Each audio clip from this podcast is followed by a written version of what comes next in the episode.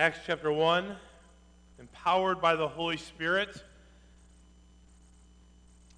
This morning I want to talk about a patience required, a promise made, a power bestowed, and a probing question. Say it one more time a patience required, a promise made, a power bestowed, and a probing question. Dear Heavenly Father, Lord, we thank you for the opportunity once again to, to be here this morning, to look at your word.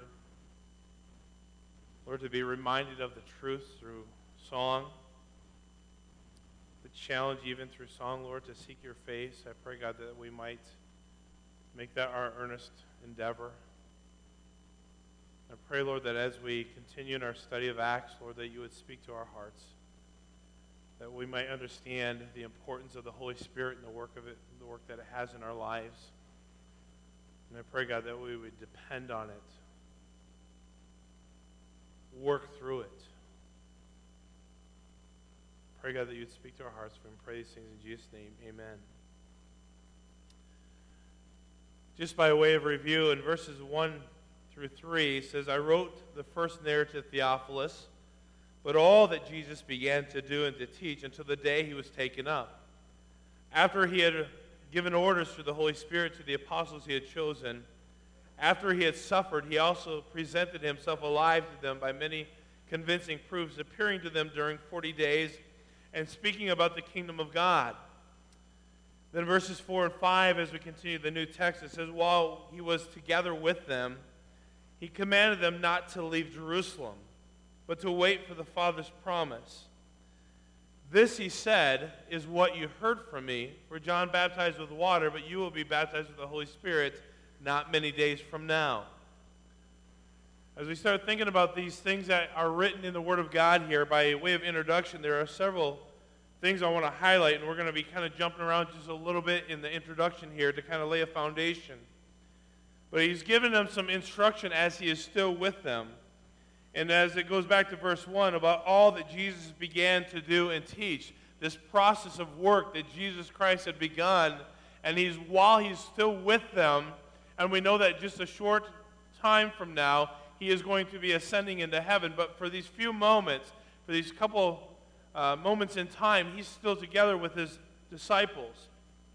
And so, to kind of pick that up, uh, if you would take your Bibles and turn back to the book of Luke, chapter 24 just back a few pages, Luke chapter 24, and I want to begin reading down in verse 36.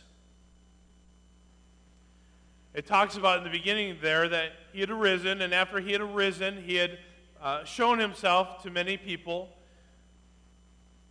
In verse 36, it said, And as they were saying these things, he himself stood among them.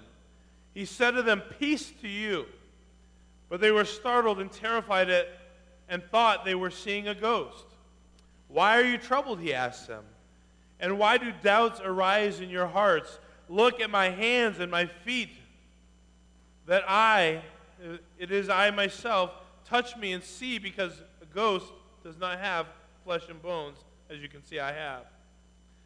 Having said this, he showed them to his hand, showed them his hands and feet. But while they were still were amazed and unbelieving, because of their joy, he asked them, do you have anything here to eat? So they gave him a piece of broiled fish, and he took it and ate in their, in their presence. And then he told them, These are my words that I spoke to you while I was still with you. That everything written about me in the law of Moses, the prophets, and the Psalms must be fulfilled.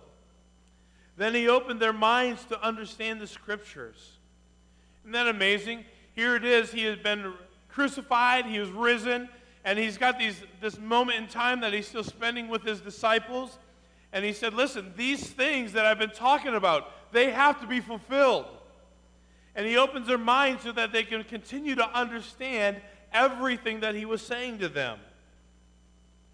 In verse 46, he's also said to them, This is what is written the Messiah would suffer and rise from the dead the third day, and repentance for forgiveness of sins would be proclaimed in his name to all nations, beginning at Jerusalem. And you are witnesses of these things. And look, I am sending you what my Father promised. As for you, stay in the city until you are empowered from on high. So he's talking about this promise that would be given to them. Why? Because he was soon leaving this earth. And as they were leaving, as he was leaving, these disciples that he had been talking to, that he'd been training, uh, this work that he began to do and to teach, it had to be fulfilled. It had to carry on in, in his absence. And then it says, verse 50 Then he led them out as far as Bethany, and lifting up his hands, he blessed them. And while he was blessing them, he left them and was carried up into heaven. After worshiping him, they returned to Jerusalem with great joy, and they were continually in the temple complex praising God. So he's talking about them. He says, You're going to need the promise, and you're going to have to tarry here until that promise comes upon you. And then over in John chapter 14, back over to the right a few pages, John chapter 14, verses 16 through 18. Verse 16 says, And I will ask the Father, and he will give you another counselor to be with you forever he is the Spirit of truth. The world is unable to receive him because it doesn't see him or know him, but you do know him because he remains with you and will be in you. And I will not leave you as orphans. I am coming to you. And then down verse 25 and verse 26, he continues that and he says, I have spoken these things to you while I remain with you. But the counselor, the Holy Spirit, the Father, will send him in my name, will teach you all things, and remind you of everything I have told you. So he's talking about this Holy Spirit, this promise, this comforter, this counselor that is going to come. And he says, Don't do anything until I get till the till this Holy Spirit comes upon you. So first of all, we see right away in Acts chapter 4, or chapter, chapter 1, verse 4, that there, there's a patience required. Wait here until the promise comes. There's a couple key words here and a key thoughts here. First of all, is the word counselor. And he said this counselor was would what? Be with you forever. As a child of God, we know that God's Word teaches us that at that moment that we trust Jesus Christ as our Savior, the Holy Spirit takes residence in our lives, right? And it says in 1 Corinthians, What? Know ye not that your body is the temple of the Holy Ghost which is in you, which ye have of God? So we know that our body is the dwelling place of the Holy Spirit. So He's with us, the Spirit of truth. He said it remains in you, will be in you. And He says, I will not leave you as orphans. But he says something here that I thought was interesting, and this patience that is required. He says, Don't leave. Chapter 1, verse 4. While he was together with them, he commanded them not to leave Jerusalem, but to wait for the Father's promise. You say, Well, what is so significant about that? This is what's significant. You can't go out and do what I've told you to do unless the Holy Spirit go with you. Have you ever found that to be true in your lives as believers? There's all kinds of things that we try to do in our own flesh and our own strength and our own wisdom. And oftentimes we find out that we will fail. But God's word reminds us here, even as He reminded the disciples who have been with Jesus. He says, Don't do anything until the Spirit comes upon you. You will need Him. So it's important that they not leave. Why? Because there would be some things that they would need to recall. We say, Well, how in the world do you know that? Because in John chapter 14, verse 26, he says, Here is the Comforter who will remind you of all the things that I have taught you. So, therefore, as you are going about, you're going to need the Holy Spirit to remind you of some things that you know. And not only that, there will be some things that they needed to do. And we find that out in verse 1. Because he says, I wrote to the first narrative, Theophilus, about all that Jesus began to do and to teach. And then verse 8, uh, you shall be my witnesses. So there were some things that they needed to do. So they're going to need to remember how to do it, and the power to do it would come through the Holy Spirit. So it's a reminder to all of us is that we can't do it apart from God working in us, from His Holy Spirit empowering us to do what He's asked us to do. But there are times that we want to do it in our own strength, our own flesh, our own might, our own wisdom. And God is saying, just wait a minute. You can't do this alone. Greater is He that is in you than he that is in the world. You need the Holy Spirit. But let's clear up the confusion here just for a moment. Actually, before we do that, he not only says there would be some things they need to recall, there would be some things that they needed to do. What was that? Well, in Matthew chapter 29, toward the end of the chapter there, Matthew chapter 29, or excuse me, 28. If you got 29, you've got the wrong Bible. 28. Me too, by the way. 19, it says, Go therefore and make disciples of all nations, baptizing them in the name of the Father and of the Son and of the Holy Spirit, teaching them to observe everything I've commanded you. And remember, I am with you always to the end of the age. He asks this question How can he be with us if he's ascending? Through the Holy Spirit that is promised, because he indwells us. He says the world can't see him because they don't know him. But you can see him, or you can know him because he lives within you, and he'll be with you forever, and he's not going to depart from you. And then in, in Mark chapter 16, I love this passage as well. Matthew, Mark chapter 16, and verses 15 and 16. He says, Then he said to them, Go into all the world and preach the gospel to the whole creation. Whoever believes and is baptized will be saved, but whoever does not believe will be condemned. So there's an amazing job that he left us to do. And the disciples were to, to carry on that work. But let's clear up the confusion here because he goes on to say in chapter 1, verse 5, uh, or actually verse 4 here, it says, While he was together with them, he commanded them not to leave Jerusalem, but to wait for the Father's promise. And this, he said, is what you heard from me. For John baptized with water, but you will be baptized with the Holy Spirit not many days from now. So this promise comforter, the Holy Spirit, is going to be coming upon them. And verse 6, he says, So when they had come together, they asked him, Lord, are you restoring the kingdom to Israel at this time? So there's this idea here. They're asking, Lord, are, are you restoring the kingdom to Israel? Are, are, is this a time period that you're going to come set up your kingdom? And the disciples were just a little bit confused here. They were hopeful that the Messiah would rise and establish his earthly kingdom. You say, well, how do you know that? In Luke chapter 24, and remember, he said Acts is a, is a lot of a continuation of the book of, uh, book of Luke. But in chapter 24 and verse 21, he says this But we were hoping that he was the one who was about to redeem Israel. Besides all this, it was the third day since these things happened. So they were versed in the idea that the Messiah would come and that he would die and they would be buried, but that he would be risen again the third day. So they're looking at Jesus as, well, wait a minute. If you're risen from the dead, are you about to establish your kingdom here on earth? So possibly the disciples were referencing what they thought would happen, what maybe has been taught in the Old Testament. In, in fact, in Ezekiel chapter 36, I find this interesting. I don't have time to read the entire chapter. But in Ezekiel chapter 36 and beginning with verse 16, there is talk about restoring the people of Israel here with the promised Holy Spirit. So it says in verse 16, chapter 36 of Ezekiel, the word of the Lord came to me, Son of man, while the house of Israel lived in their land, they defiled it with their conduct and actions. Their, be, their behavior before me was like uh, menstrual impurity. So I poured out my wrath on them because of the blood they had shed on the land, and because they had defiled it with their idols. I dispersed them among the nations, and they were scattered among the countries. I judged them according to their conduct and actions. And when they came to the nations where they went, they profaned my holy name because it was said about them, they are the people, these are the people of Yahweh, yet they had to leave his land in exile. Then I had concern for my holy name, which the house of Israel profaned among the nations where they went.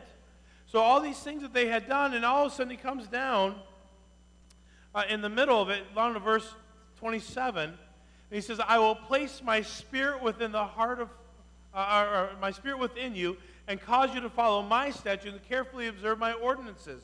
Then you will live in the land that I gave your fathers. You will be my people, and I will be your God. And I will save you from all your uncleanness, and I will summon the grain and make it plentiful, and make the bring, um, uh, and will not bring famine on you. So there's this idea here that uh, when Jesus Christ would come and he would go through what he all that was prophesied, he would die on a cross and he would be buried, then he would rise again, and all of a sudden now the Spirit was going to come upon them. Is this that time? They were wondering. And in Joel chapter 2, verses 28 through 32, it continues that this idea that as soon as Jesus Christ would rise, then the Spirit would come. And they're wondering, is this that time? that Jesus Christ would establish his earthly kingdom. So they were a little bit confused. But it wasn't just them, it, it was also the Pharisees. In fact, if you'll turn your Bibles to Luke chapter 17, you'll find that even the Pharisees wondered if this might be the time. In Luke chapter 17, and beginning with verse 20, it says, Being asked by the Pharisees when the kingdom of God will come, he answered them, The kingdom of God is not coming with something observable. No one will say, Look here or there, for you see the kingdom of God is among you. Then he told his disciples, The days are coming when you will long to see uh, one of the days of the Son of Man, but you won't see it. They will say to you, Look there or look here. Don't follow or run after them. See, they were looking for something that they could see, something that, that maybe they could reach out and touch, something that was observable in front of them. The kingdom of God is not coming with something observable, he said. Why? Because the kingdom of God is where God rules in the hearts of his children, the saved. That's where the kingdom of God is. And this is interesting here as you see this in God's word as it unfolds. There are many who wonder, well, how does this happen? It's an amazing thing. He's, he says in John chapter 3, verse 3, Jesus replied, I assure you, unless someone is born again, he cannot see the kingdom of God.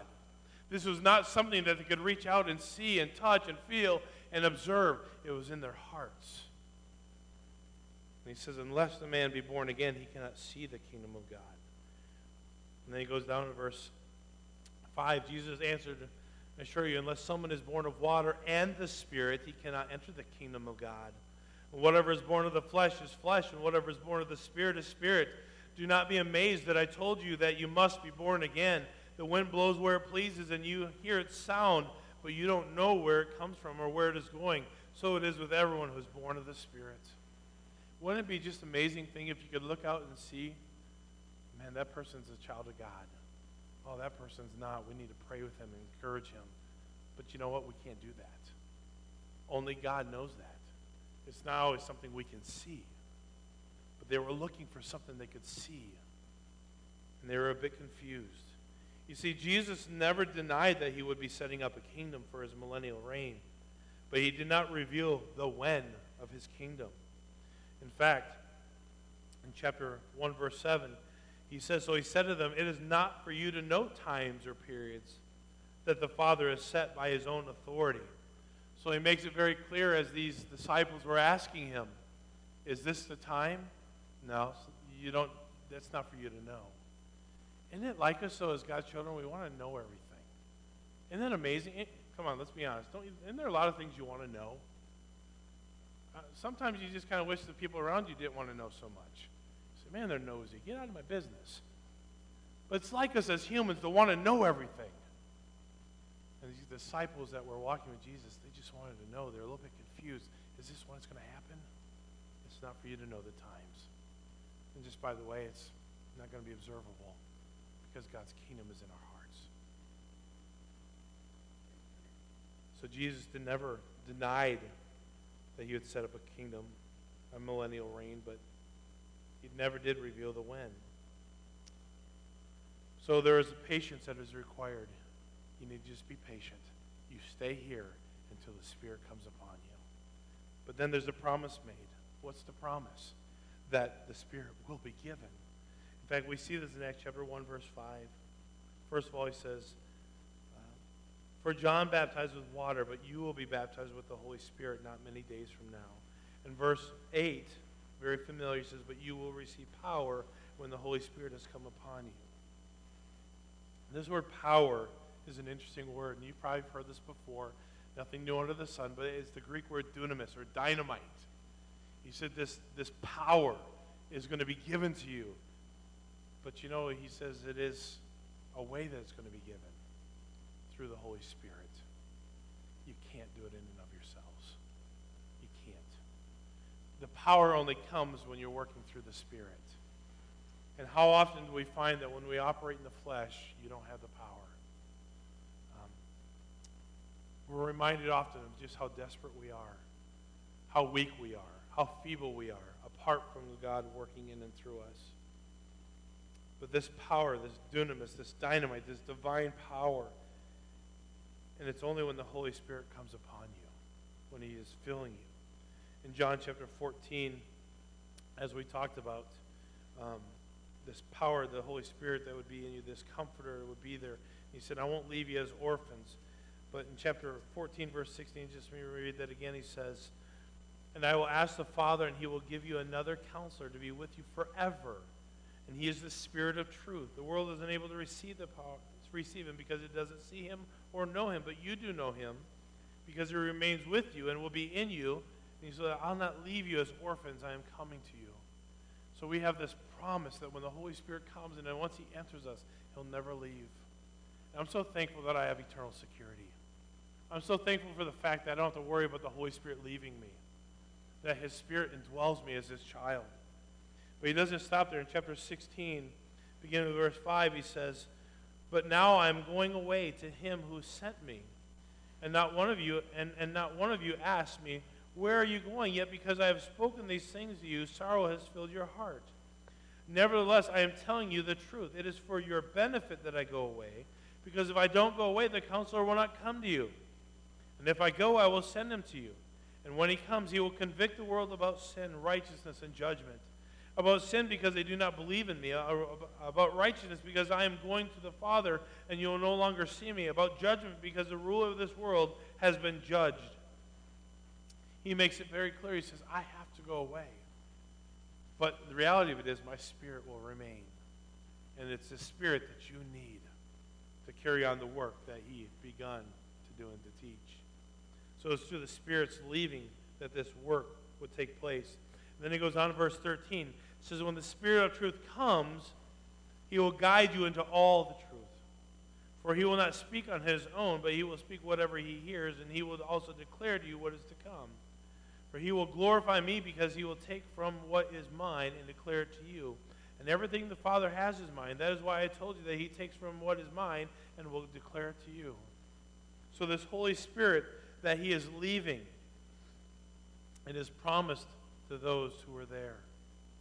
But then, not only did he say patience that would be required, uh, uh, uh, a promise that would be made of the Holy Spirit, but then he delivers it power bestowed. The Holy Spirit coming upon you to empower you. So a power bestowed. Well, what is the purpose of this? Once again, in Acts chapter 1 and verse 8.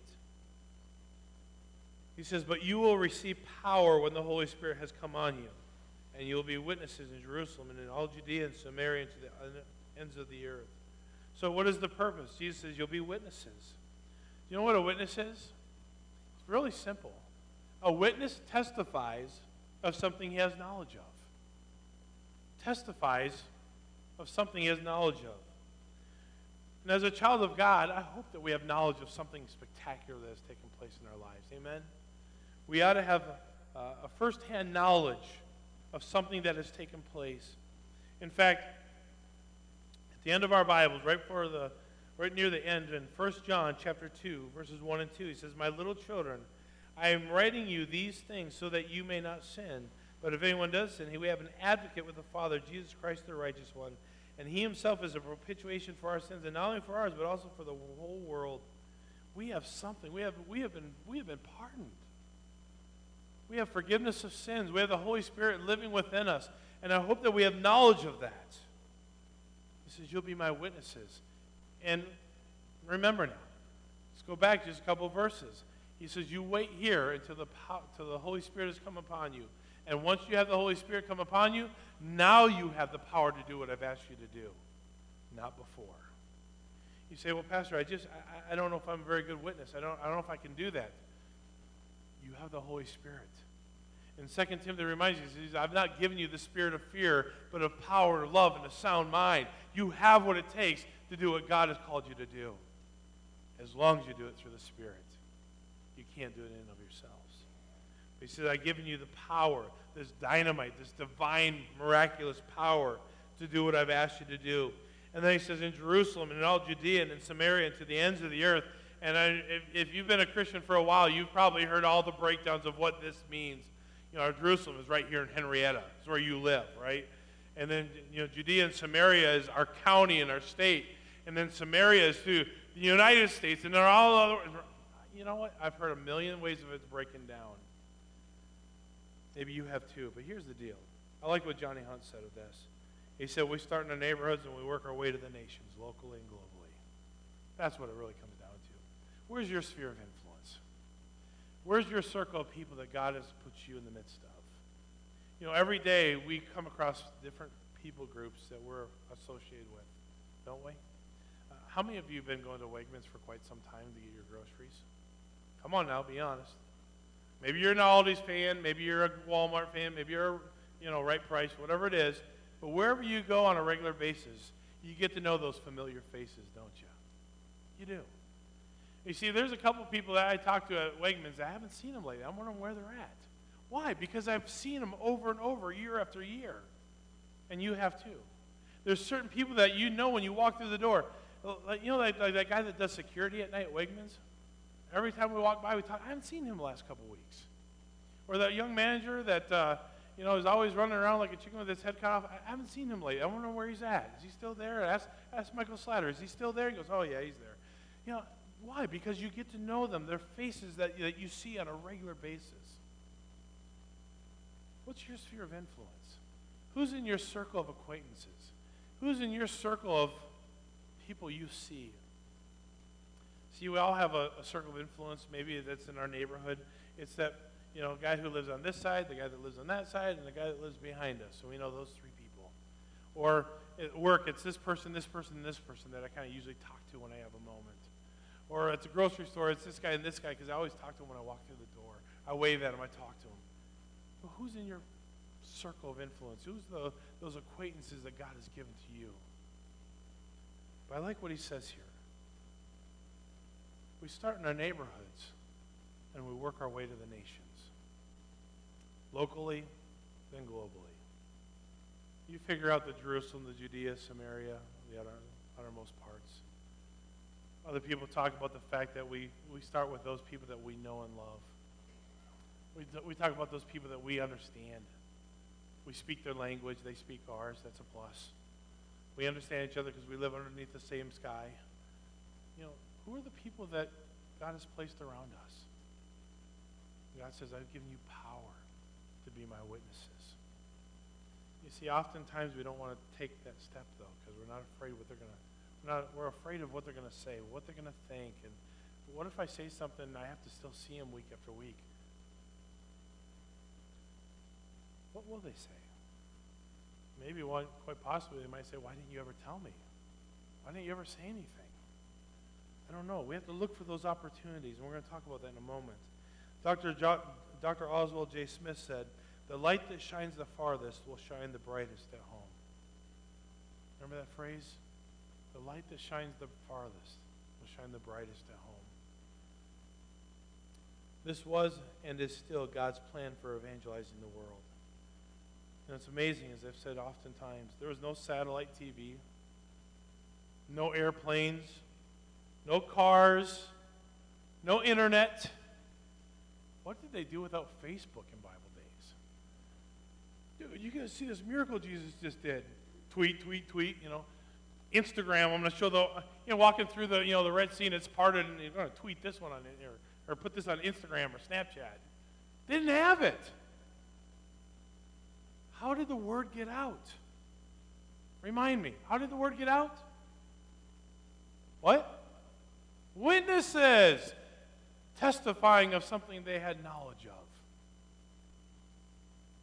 No Snapchat, no Instagram, no Facebook, no internet. No TV. It was people speaking. There was a strategy. Someone said they had two feet and one mouth. I think it's probably still a good strategy. Amen?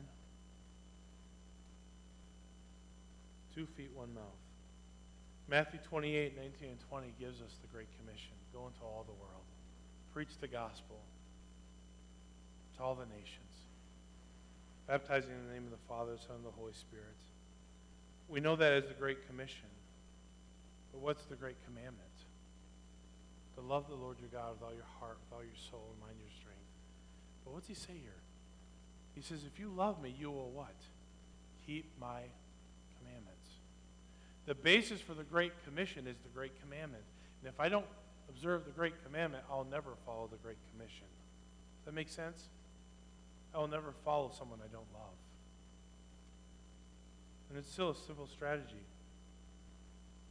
And you have the power to do this. if you have the Holy Spirit living within you.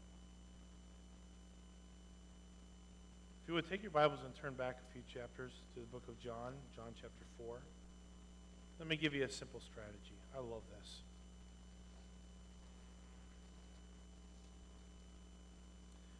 In John chapter 4, I want to begin reading with verse 5. Remember, this is a story where Jesus meets a Samaritan woman. He says in verse 4, he must needs go through Samaria. Verse 5, he says this So he came to a town of Samaria called Sychar, near the prof- property that Jacob had given his son Joseph. Jacob's well was there. And Jesus, worn out from his journey, sat down at the well, and it was about six in the evening.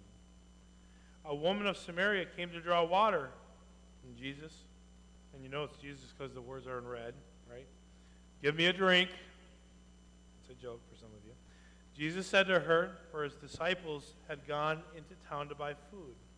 How is it that you, a Jew, ask of a drink from me, a Samaritan woman? She asked him. For Jews do not associate with Samaritans. Jesus answered, If you knew the gift of God who is saying and who is saying to you, Give me a drink, you would ask him, and he would give you living water. Sir, said the woman, you don't even have a bucket and a well's deep. So where do you get this living water? You aren't greater than our father Jacob, are you? He gave us the well and drank from it himself, and as did his sons and his livestock. And Jesus said, Everyone who drinks from this water will get thirsty again. But whoever drinks from the water that I will give him will never get thirsty again, ever. In fact, the water I will give him will become a well of water springing up within him for eternal life. Sir, the woman said to him, Give me this water so I won't get thirsty and come here to draw water. Go call your husband, he told her, and come back here. I don't have a husband, she answered. You have correctly said, I don't have a husband, Jesus said, for you have had five husbands, and the man you now have is not your husband. What you have said is true. Sir, the woman replied, I see that you are a prophet. Our fathers worshipped on this mountain, yet, yet uh, you Jews say the place to worship is in Jerusalem. And Jesus told her, Believe me, woman, an hour is coming when you will worship the Father neither on this mountain nor in Jerusalem. You Samaritans worship what you do not know. We worship what we do know, because salvation is from the Jews. But an hour is coming and is now here when the true worshipers will worship the Father in spirit and truth. Yet the Father wants such people to worship him. God is spirit, and those who worship him must worship in spirit and truth. And the woman said to him, I know that the Messiah is coming, who is called Christ. And when he comes, he will explain everything to us. And then Jesus looks at her and says, I am He, the one speaking to you. Can you imagine just for a moment being there at that moment? But here's an interesting thing that you see take place in this strategy, if you want to call it that. Jesus was thirsty. Here's another woman coming to get him water. They had something in common. You know, I found in oftentimes when I'm out and about and conversations about Jesus Christ come up and about God and about church and so forth, it's usually something in common that creates, sparks a conversation. And here it is the water for these two was the common denominator. And here's what happens as we go on. Look at verse 39. Now, verse 39 says, Now many Samaritans from that town believed in him. Oh, wait a minute. Let me go back. Verse 27. Just then his disciples arrived, and they were amazed that he was talking with a woman, yet no one said, Why do you want? What do you want? Or why are you talking with her? Then the woman left her water jar, went into town, and told the men, Come see a man who told me everything I ever did. Could this be the Messiah? They left the town and made their way to him. Now look at down verse 39. Now many Samaritans from that town believed in him because of what the woman said. And when she testified, he told me everything I ever did. Therefore, when the Samaritans came to, came to him, they asked him to stay with them. And he stayed there two days. And many more believed because of what he said. And they told the woman, We no longer believe because of what you said, for we have heard for ourselves and know that this really is the Savior of the world. What made the difference? Here's a woman who became a witness of something she had knowledge of. There was a point of reference. There was a point of interest between two people. It was the water. And he says, if you take this water, you'll never thirst again. You say, well, before she could be an effective witness, she had to go to Bible college for four years, right? I mean, she had to go through the you know, Jerusalem Baptist Bible Institute and get the training she needed first, right? No, she simply told someone else what she had knowledge of. She simply shared with someone else what happened to her. Now, here's the difference with a lot of us. How many would like to be a multi gazillionaire? Come on, be honest. I mean, this far surpasses the 1.5 billion that just happened in the lotto. Multi gazillionaire. I don't even know if there is such a thing, but let's just pretend there is for a minute. Multi gazillionaire. That's a lot of bucks. Isn't it amazing that if you were a multi gazillionaire, you could hypothetically say, man, if I was, I would give so much of it away. And doesn't that sound so good? So pious. I mean, yeah, a million dollars. Hey, a million dollars, man. Yeah, take three. I don't care. I got, I got plenty. Just take it. Yeah, go ahead. Oh, what you need? Oh, sure. Your car's rusted. I hate rust. Here's enough. Here, here's sixty grand. Get, go get a Lexus, man. Just go ahead. Oh, your house is in poor shape. Man, just bulldoze it down. Here's two million. Go build a new one. That were me, if I were a multi-gazillionaire, that's what I would do. Anybody like that? Right. We would all do that, right? Because all of us would be so kind with everything we have. In fact, we would give it all away because that's just who we are, right? But here's the problem. I can't give you a new car. I can't buy you a new house. I can't I can't do anything because I'm not a gazillionaire. See, I will never give away what I don't have. But if we do have it, we're supposed to give it away. Isn't that awesome? You see, if we have knowledge of something that has taken place, that's all this woman at the well did. See, she simply became a witness of the information that she had. She simply told someone else what happened to her. That was it.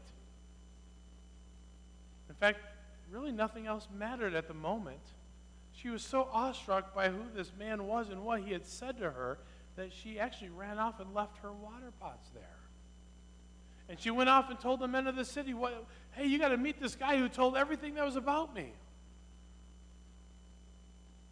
She simply told someone else what happened to her. That's all that mattered. And it says the men of the city believed, or some of them believed.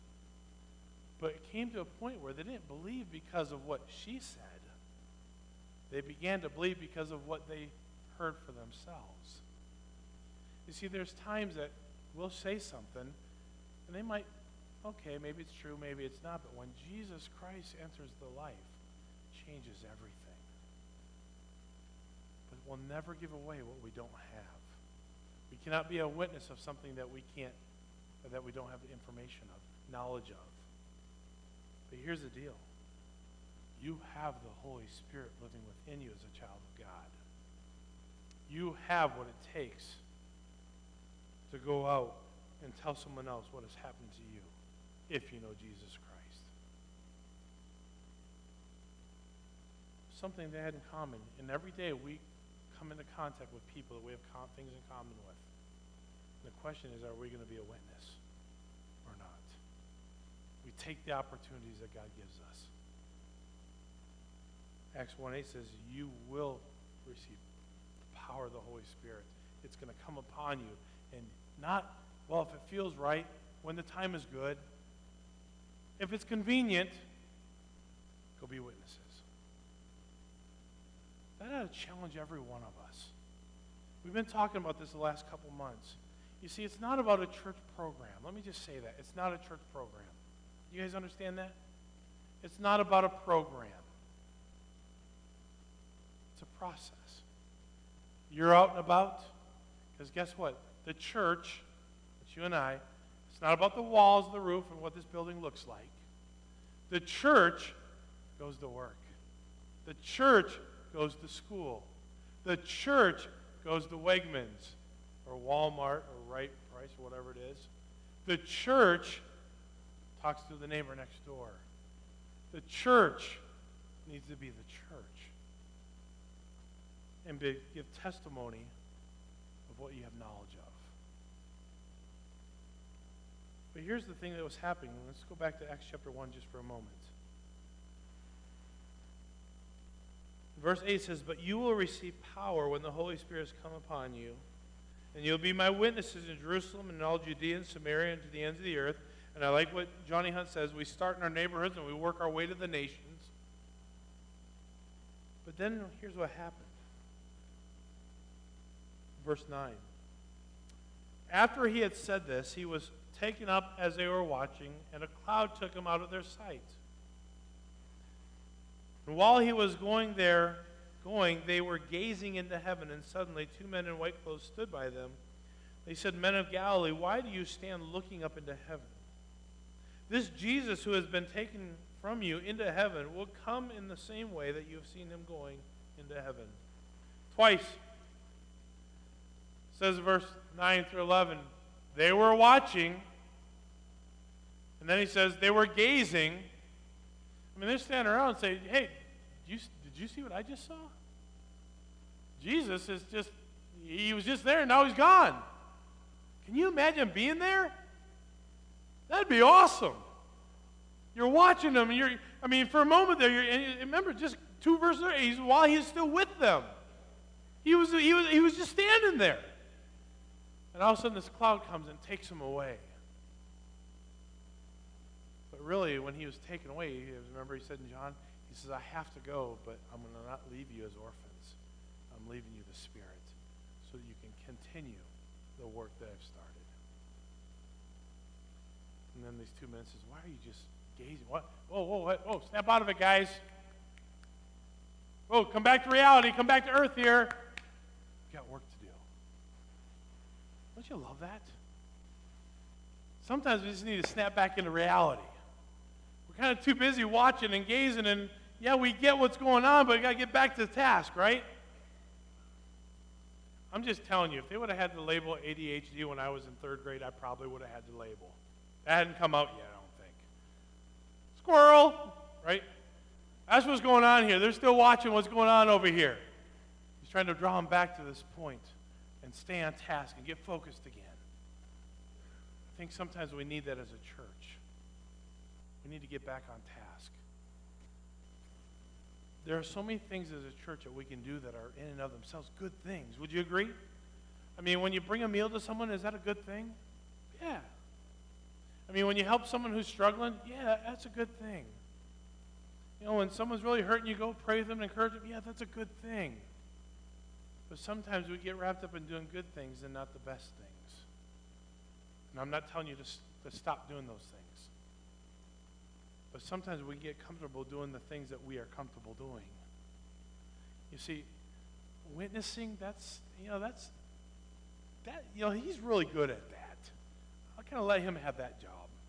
Teaching, well, that, you know, he's a good teacher. I'm going I'm to let him have that job. Oh, Sunday school teacher? Yeah, she is so good at that in the nursery. Now, that's her job. We kind of get this idea that certain people can do, only certain people can do certain things. Let's not be uh, forgetful of the fact that God wants to use all of us. And He's going to use us in various ways, and that's a good thing. But let's not forget the best things either. And sometimes as a church, we're kind of gazing out there, watching what's going on, and somebody's like, oh, oh get back here. Oh, come on, come on. Get your, get your focus back here. You know what is sad reality in churches across America today? Let me just tell you a couple things. Churches are closing the doors all across America. Some of them are closing. There'll be two or three smaller churches, and they kind of join in an area and make one bigger one just so they can keep the doors open. You know that's called? Transfer growth. It's not really growth. See, no one's getting saved, no one's getting baptized, no one's becoming a member of the church, and nobody's kind of getting involved. They just went from worshiping over there to worshiping over here. And that happens all the time. What about us getting back to seeing people saved again? Asking God to open up doors that we can't open. And guess what? You can't open them apart from the Holy Spirit's leading and working. But when God opens that door and you find a point of interest, a point of reference where two people can relate to each other, and God begins to stir in our heart a conversation. Someone's going through a difficulty, and you say, you know what? I, I understand what you're going through, but it wouldn't, wouldn't have been for the Holy Spirit. If it, weren't, if it have been for God working in my life, I don't know how to get through it. Well, what, what does God have to do with that? Oh, let me share with you. Just everyday conversations. Not a program, just a process. Being a testimony, a witness, te- testifying of something that you have knowledge of. If indeed Jesus Christ has touched your life, has affected your life, you have the ability to be a witness. Are you doing it? But you can't do it of yourself. You've got to have the Holy Spirit working in you. It's only then will you have the power that you need to do it. And the results are up to God. God never called us to control the results. Amen? We're just to be the witness. He takes care of the rest. Let's pray. Dear Heavenly Father, Lord, we thank you for the reminder of your word and how it teaches us that we are to be patient. You reminded the disciples just to wait here until the promised Holy Spirit would come. They couldn't go yet. They had to wait. And there's